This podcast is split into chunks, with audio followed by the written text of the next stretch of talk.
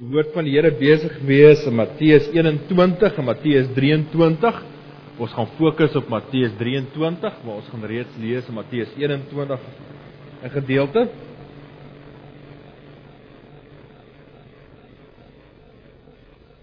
Dink julle die ou prentjies te oulik nie? Ek uh aan die vra vir my nou, waar is hy muggie?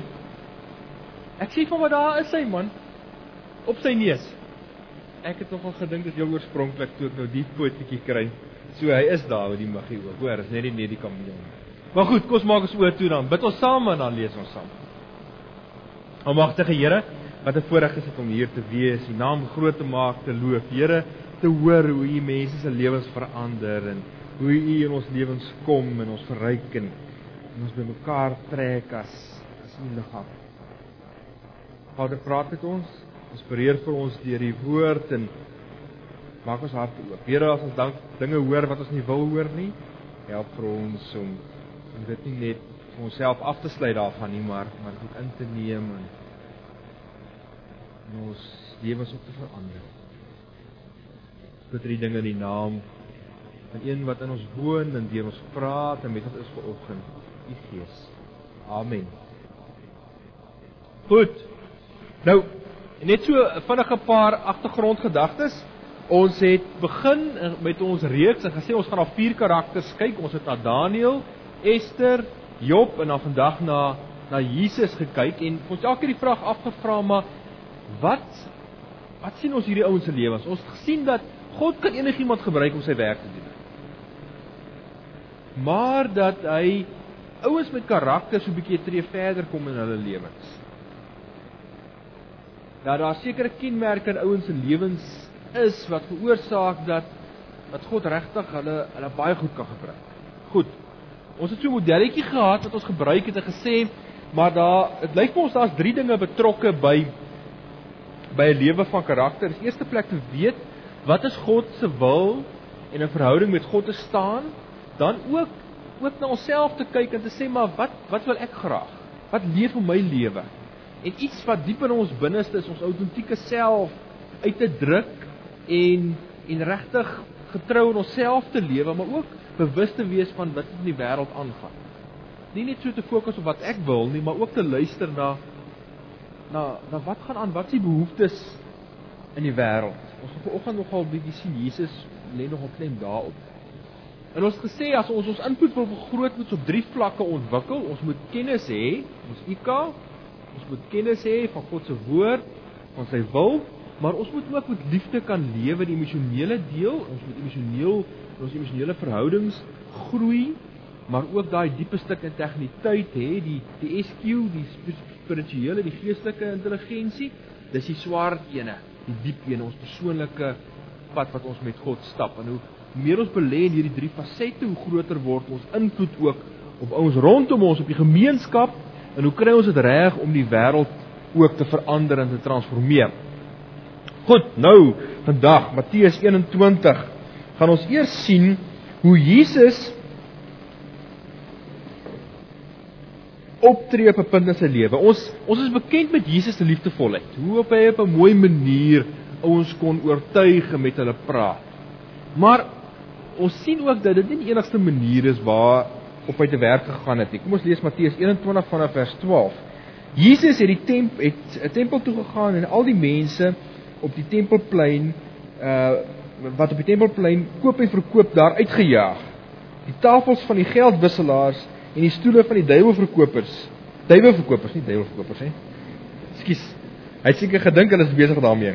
Die duiwelverkopers het hy omgegooi en vir hulle gesê: "Daar staan geskrywe in my huis sal 'n huis van gebed wees, maar julle maak dit 'n rowersnes. Want hulle die ouens verneek as hulle hulle duwe verkoop het aan hulle. Nee, hulle het gesê, "Jo, hier is 'n baie mooi duif, ons is net halfpad dood gewees." Blindes en krepeles het daar in die tempel na hom toe gekom en hy het hulle gesond gemaak. Kyk hierdie twee kante van die Here Jesus. Aan die een kant kom hy daarin en hy sien hier's besig, hulle is besig om God se naam skade te doen. Dan dan jag jy hulle met 'n met 'n sambok daar uit. Hy sê nie hy is besig om verhoudings te bou nie. Maar net in volgende oomblik dan kom daar ouens wat regtig 'n diepe nood het. Dan maak hulle gesond. Hy gawe op twee in een situasie regtig op 'n verskillende maniere op te tree sodat hy sy doel bereik. Sodat hy doen waarvoor God hom gestuur het om sy koninkryk hier te vestig. Om mense in 'n verhouding met God te bring. OK, so hou dit so in die agterkop. Kom ons gaan dan na ons volgende gedeelte toe, Matteus 23. Matteus 23 is 'n uh, is 'n gedeelte waarin daar 'n paar veroordelings is uh van mense en van dit wat hulle doen, maar ons gaan vandag net fokus op uh vers 23 en die volgende 2 of 3 verse. Elende wag vir julle skrifgedeel skrifgeleerdes en fariseërs huigelaars. Julle kan sien hy probeer net sy pad uit hier om om om regtig 'n liefde te wek vir hom nie. Julle gee tiende van kruisement aan nuis en koljander, maar wat volgens die wet van God die swaarste weeg, laat julle na geregtigheid, barmhartigheid, betroubaarheid. Jy's hierdie dinge moet 'n mens doen en die ander nie nalat nie. Belangrik hier, jy's hierdie dinge. Mense wonder baie keer wat bedoel hy hier? So hy bedoel hierso die betroubaarheid, geregtigheid en barmhartigheid moet mens doen Maar mens moet hierdie eerste dinge, die tiende van aan huis nie laat nie. Blinde leiers, julle skep die muggie uit en die beker uit, maar julle sluk die kameel in. Julle sluk, julle skep die muggie uit, maar julle sluk die kameel in. Jesus is besig hier om met die fariseërs te stoei. Hy probeer kort voor sy dood 'n paar dinge regtrek wat verkeerd was in hulle lewens. Ons sien hierdie kontras tussen Jesus wat ietsie van sy eie integriteit wys, maar aan die ander kant waar hy juist die gebrek aan karakter en integriteit in die Fariseërs uitwys. Maar hierdie ouens was nie sommer net roekelose lot gewees nie. Hulle was ouens gewees met 'n gewellige sterk ywer vir God. Hulle was ouens gewees wat wat hulle hele lewe gefokus het op dit wat hulle glo God vir hulle wil hê. Om regtig te verstaan waaroor dit hier gaan, moet ons 'n bietjie na 'n paar ander gedeeltes gaan kyk oor hoekom was hulle besig geweest met die tiendes van aanhuis en koljander en en kruisement geweest. Kom ons kyk 'n bietjie na Deuteronomium 14. Deuteronomium 14 kry ons 'n klomp van die wette. In Levitikus is die wette baie mooi georden. Deuteronomium lyk dit vir ons die skrywer, dit lyk vir ons dele was Moses gewees, is besig om so 'n bietjie terug te kyk op die klomp wette en dan reflekteer hy so 'n bietjie op die klomp wette wat haar in Levitikus was. Daar staan hier geskrywe: Jy moet elke jaar 'n tiende van die opbrengs van jou gesaaides van wat op jou land groei op sy sit. Jy moet dit in die teenwoordigheid van die Here jou God eet op die plek wat hy sal kies om sy naam daar te laat woon. Jy moet die tiende op sy sit van jou koring, jou wyn, jou olie en dan ook nog die eersteling van jou groot vee en jou klein vee sodat jy kan leer om die Here jou God altyd weer te eer. God is besig om vir hom 'n volk te te vestig. En een van die eerste dinge wat hy vir die volk probeer leer is is dat lewe kosbaar is. Lewe is nie alleen kosbaar nie, maar dis ook 'n geskenk van God. Dit wat ons het, dit wat ons ervaar, dit wat ons geniet, is nie maar net bloot iets wat uit die lug geval het nie, maar dis 'n geskenk van God. En dan sentraal aan aan ons lewens is dan ook kos. Nou dit hoef jy nie vir ons te vertel nie. Maar maar dis juist besonder dat God dan juist vir hierdie ouens sê, van aan 'n tiende van al hierdie goed wat julle op die lande bymekaar gemaak het, jou koring, jou wyn, jou olie, eersteling groot vee, klein vee, en eet dit in my teenwoordigheid. Hoekom? Sodat jy altyd sal onthou dis genade uit God se hand. Dis 'n geskenk wat jy ontvang het. Dis wat God probeer vestig by sy volk. Hy probeer vir hulle ietsie leer van dankbaarheid, van eer aan God. Die woord wat hier gebruik word uh in die laaste laaste uh, gedeeltjie van hierdie vers 23 is ons moet dit doen sodat ons altyd in eerbied teenoor God sal lewe. Die volk was dit maklik geweest want hulle was totaal afhanklik van God, van die natuur, van die koring wat groei, van die diere wat nie moet vrek nie. Vir ons wat wat vir salarisse werk, raak hierdie realiteit so bietjie net 'n bietjie verder. Die reën beïnvloed ons nie positief of negatief nie. Die son wat skyn beïnvloed ons nie positief of negatief nie. Maar maar hier sê God vir hulle alles kom uit my hand. Maar staan hier ietsie van krye? Nee. Hier staan niks van krye nie, maar wat die Fariseërs gedoen het, hulle het hierdie gebod wat God 'n goeie bedoeling mee gehad het en dit verabsoluteer en gesê maar ons moet tot in die fynste besonderhede hierdie gebod navolg. Dan het hulle hulle kruie wat hulle daar in die tuin gegroei het, nou ek het hierso 'n bietjie vir ons mint saamgebring. Nou dis nou nie homegrown nie, nee, dis daai van 'n Westhuizen se huis nou. Ek wil nou 10% uitwerk van hierdie uit. Nou kom ons kyk 'n bietjie. Ek dink vir die ouens daar agter is dit vir al 'n goeie beeld wat ek gebruik. Julle kan seker mooi sien, nê. Nee. Ehm um, 10% van hierdie. En dan bring hulle dit vir God en dan sê hulle vir Here, hier is ons oorvloedige bydrae. Dan dink hulle hulle verhouding met God was reg. En nou kom sê God vir hulle julle dink julle 10% van julle krye is wat God soek. Julle mis iets. Hy sê wat God soek is in die eerste plek geregtigheid. Die woord wat in Grieks hier gebruik word is krisis wat van die stam krino afkom wat ons op 'n paar ander plekke in die Bybel ook kry. Ons kan na 'n paar gedeeltes gaan kyk. In die Ou Testament word die woord vir geregtigheid gebruik misvat. Misvat is so 'n lekker sterk woord gewees wat ons op 'n paar plekke kry. En kom ons kyk bietjie wat het in hulle kop opgekom as die Here Jesus vir hulle sê wat God soek is dat jy geregtigheid sal najag. Nie bietjie krye wat jy vir God bring nie. Spreuke 5:18 vers 5 staan daar Dis nie goed om partydig te wees vir die skuldige en om die onskuldige sy reg te ontseen nie. Daai reg is die misvat. Hy sê dis nie goed dat ons toelaat dat onreg geskied en 'n blinde oog daarvoor draai en nie toesien dat reg geskied nie. Prediker 5 vers 7 As jy sien die armes word verdruk en daar is geen reg en geregtigheid die misvat in die gebied nie, moet jy jou nie daaroor verbaas nie. Elkeen met gesag word beskerm deur 'n hoër gesag en almal saam deur die hoogste gesag. Maak nie saak waar ons in die samelewing is nie, ons moet toesien dat reg en geregtigheid geskied. Malagi 3 vers 5 dan sal ek na julle toe kom as regter. Ek sal sonder versuim reg spreek. Die misvat teen die wat hulle met toordery ophou. Aan die ander woorde, die wat hulle rug op God gekeer het en met hulle met dit wat alles wat teen God is besig hou, met toordery. Met egbreekers, die wat wat 'n keuse maak om om ontrou te wees.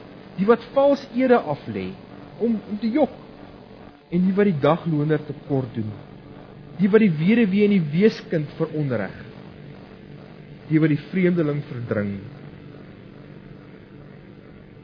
teen die wat nie in my eerbied eh, wat wat nie uh, vir my eerbied het nie sê die Here die God die almagtige hy sê julle bring bietjie van julle krye wat julle afgetel het en daar's mense wat honger ly en julle draai 'n blinde oog daarvoor Julle bring 'n bietjie koljander. Maar daar's onreg wat geskied.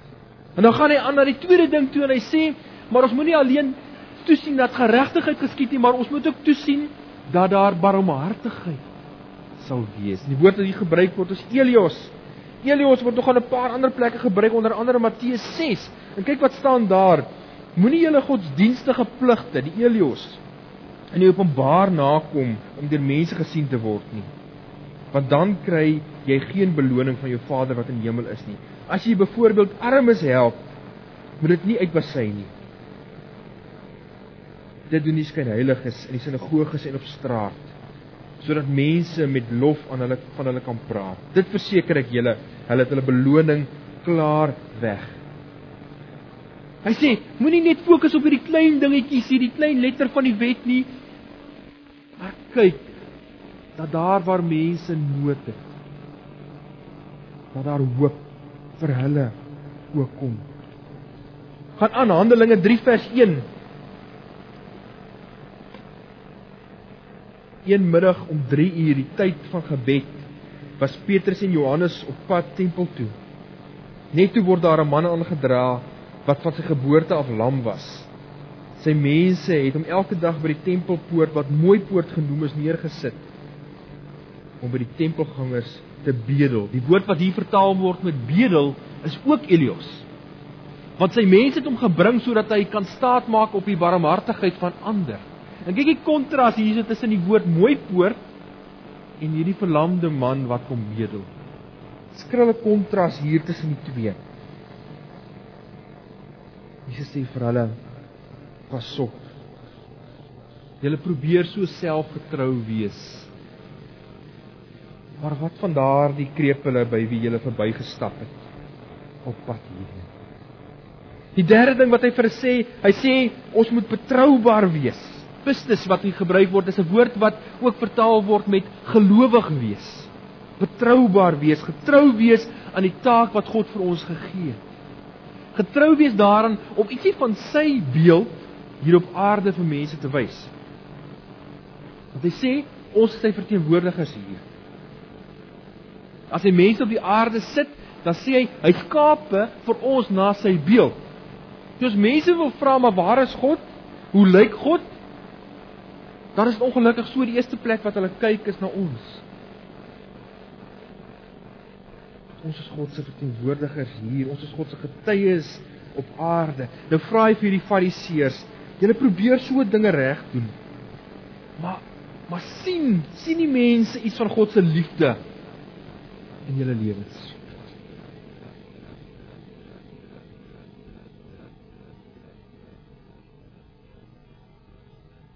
En dan sê Jesus, ja, dit is belangrik hierdie dinge. Dis belangrik dat jy regverdig voor God probeer lewe. Dis belangrik dat jy in 'n goeie verhouding met God staan, maar ons moenie hierdie ander dinge nalat nie.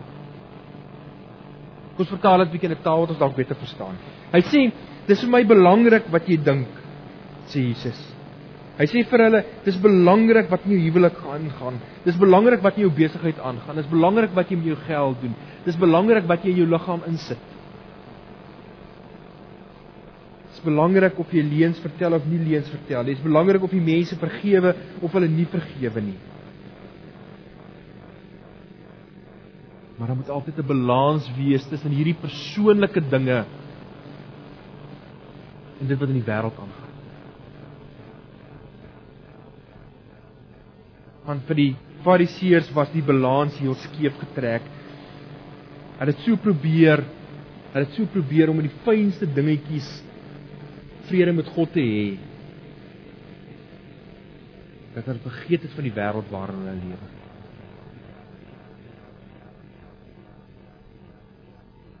Hulle het vergeet dat God ook gekom het om hoop te bring, om troos te bring, om genesing te bring vir mense.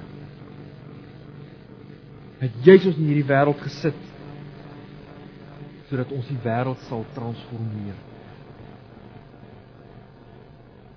sodat dit wat so verwronge gemaak is deur die sonde in hierdie wêreld dat ons lig sal bring daar sodat ons hoop sal bring.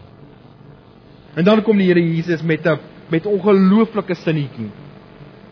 Wat maak dit by ons sou kom verbygaan as ons nie bietjie dieper kyk nie want as ons die Here Jesus se woorde lees moet ons altyd so vlakkie dieper gaan.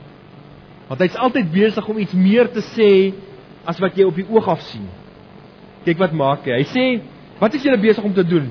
Hy sê, julle is besig om die muggies uit julle wyn te skep, maar julle stukkie kamele in. Wat op die aarde is hy hiermee besig?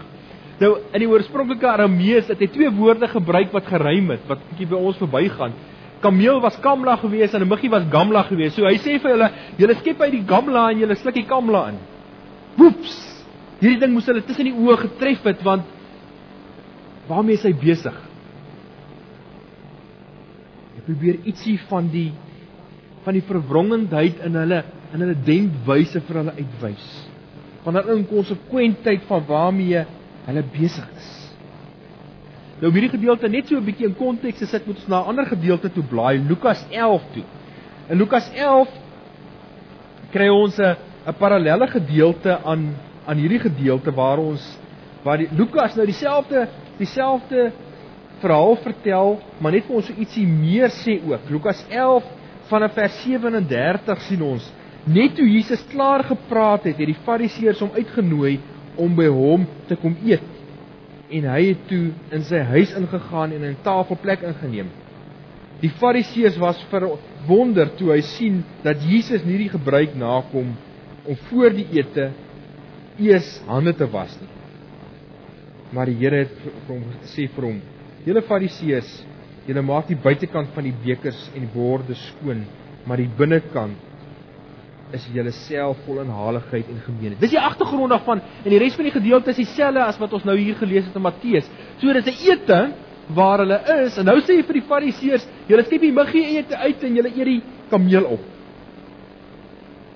En hoekom was dit vir hulle 'n probleem geweest? Hoekom was dit vir hulle 'n probleem geweest om die muggies uit te skep? En daarvoor moet ons weer 'n bietjie terugblaai na Deuteronomium, ag Levitikus, Levitikus 11 toe. Levitikus 11 sien ons die rede hoekom hulle so versigtig was vir 'n muggie. Levitikus 11 vers 20 sê alle insekte wat vlerke het en op vier poot en op pote loop is vir julle verbode. So hierdie ouens was nie bang geweest vir 'n muggie nie, maar hulle het geglo dat 'n muggie is 'n onrein dier en as hy nou daar in jou in jou wyn val en jy sluk hom in, dan bring jy iets onreins in jou in. En hoe hulle die wêreld verstaan het is dat dit gaan sleg met die Jode omdat die Jode nie die reinigingswette nakom nie, omdat hulle nie kosher leef. Daarom gaan dit sleg met hulle. So, nou die Romeine oorheers hulle, hulle verdruk hulle, so hulle probeer al hoe meer en meer hierdie wette nakom.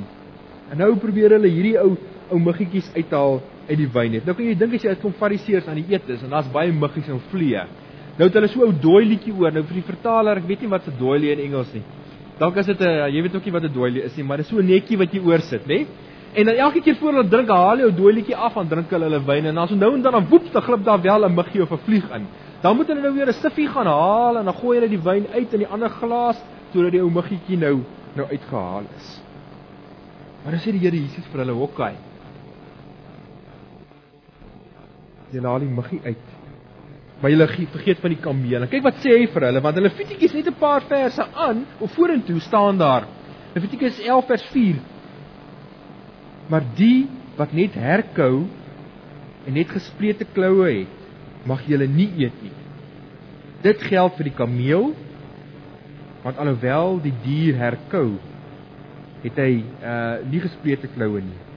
Julle moet hom dus as onrein beskou. Wat Jesus vir hulle sê is, julle skep die kleinste onrein diertjie uit, maar julle sluk die grootste onrein onrein dier in. Wat is hy besig om te sê? Hy sê vir hulle, julle is so besig met die klein dingetjies dat julle die groot sake, die geregtigheid, die barmhartigheid, die getrouheid vergeet. As Jesus vir hulle wil sê waaroor gaan karakter? Dan sê hy vir hulle karakter gaan nie net oor my nie. Dit gaan nie net dat ek 'n skoon gewete teenoor God moet hê nie, maar dit gaan ook daaroor dat ek sal toesien dat daar hoop kom in hierdie wêreld. Dit gaan daaroor dat ek na buite toe ook met karakter sal lewe. Sodat die wêreld iets van God se liefde, iets van sy ongee, iets van die integriteit ook in my lewe sal raak sien. Urban McManus gebruik die beeld wat julle dalk al gesien het op 'n video wat ek gewys het, maar hy sê alles wat God maak het integriteit. En integriteit beteken dit buitekant en binnekant altyd dieselfde. As ons daar na die groenteverkoper toe gaan, ons gaan soek 'n wartlemoen, dan kyk ons die wartlemoen so van buitekant en ons klop so aan hom en ons kyk of hy klink of hy hol is en ons ryik hier sy agterkant en dan besluit ons nee maar hierdie is 'n lekker wartlemoen. En dan kom ons by huis, dan sny ons hom oop en dan lyk hy pragtig. En al die wartlemoene lyk dieselfde. Want niks wat God maak het nie integriteit nie. Lyk nie die buitekant en die binnekant dieselfde nie. Dis wat hy by ons soek. Dis wat dit lyk vir my as die Here Jesus praat oor 'n lewe van karakter, dan sê hy dat ons moet in die binnekant en die buitekant presies dieselfde lyk. Dit wat ons vir onsself toeëien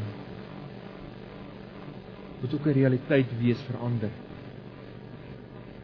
as ons voel maar onsself moet geken word, as ons voel onsself moet met respek behandel word, as ons voel in ons eie lewe moet daar regverdigheid wees, dan moet daar verander ook regverdigheid wees. As ons voel hierdie dinge het ons nodig om te oorleef, dan moet dit daar verander ook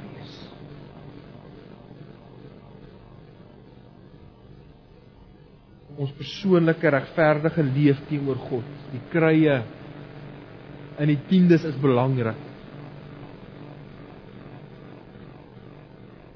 Maar Jesus sê warmhartigheid, geregtigheid en betroubaarheid is ook belangrik. Amen.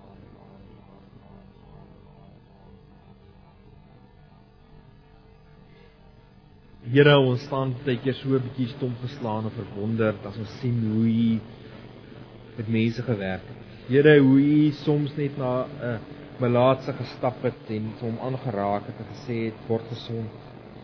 Maar dit soms op punt gekom het en 'n streep in die sand getrek het en om te sweep mense uitgejaag het waar hulle waar hulle U Vader nie eer nie. Here ken ons lewens. Jy weet ons ken ons persoonlike ywer om om ook regverdig teenoor U te lewe. Here, maar U ken ook die donker kante en ons vra dat U lig daar sal inskyn. Here, waar daar dinge is waarmee ons ons oë vol maak en ons ore vol maak wat wat nie reg is nie, help vir ons om om weg te kom daarvan.